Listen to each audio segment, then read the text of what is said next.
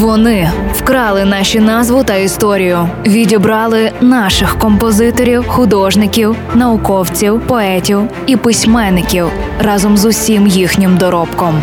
Повертаємо нашу музичну спадщину у новому проєкті Вкрадені українські пісні. Слухайте щобудня на радіо Львівська хвиля.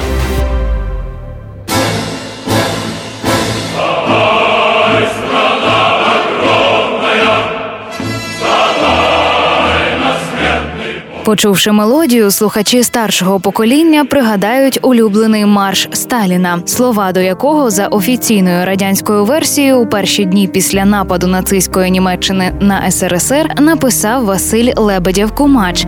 А мелодію наступного ж дня створив Олександр Олександров, котрий був ще й улюбленим композитором Сталіна. Ото співпало, правда? Проте ще у часи УНР українські вояки виконували винятково схожу пісню Повстань, повстань, народи мій. Або як вона зазначена у численних збірках повстанських пісень Ось день війни народної. Вперше її зафіксовано у спогадах учасника визвольних змагань Юрка Степового, котрий опублікував їх у Мюнхені 1947 року у книзі в Херсонських степах. Хоча є і запис Степана Голяша 1943 року з Тернопільщини.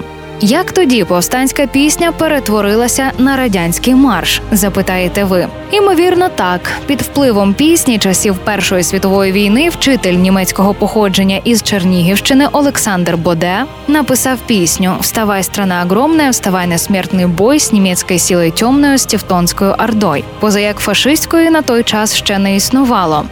Наприкінці 30-х років він надіслав свій твір Лебедєву кумачу, аби той подивився її і, можливо, щось порадив автору. Однак Олександр Боде помер у 1939 році, а Лебедєв кумач і Олександров геніально привласнили твір собі. Існує щоправда версія, що Лебедєв Кумач у складі Червоної армії у 1939 році брав участь в окупації Західної України і міг почути цю пісню там. Але греці з ними слухаємо оригінал. День війни народної, ось карий помсти час, нема вже сили жодної, щоб здержувала нас.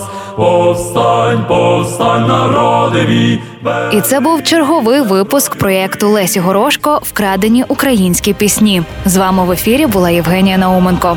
Почуємося. Партнер мережа аптек ДС. Якщо День Незалежності, то з львівською хвилею. Якщо ліки, то в ДС.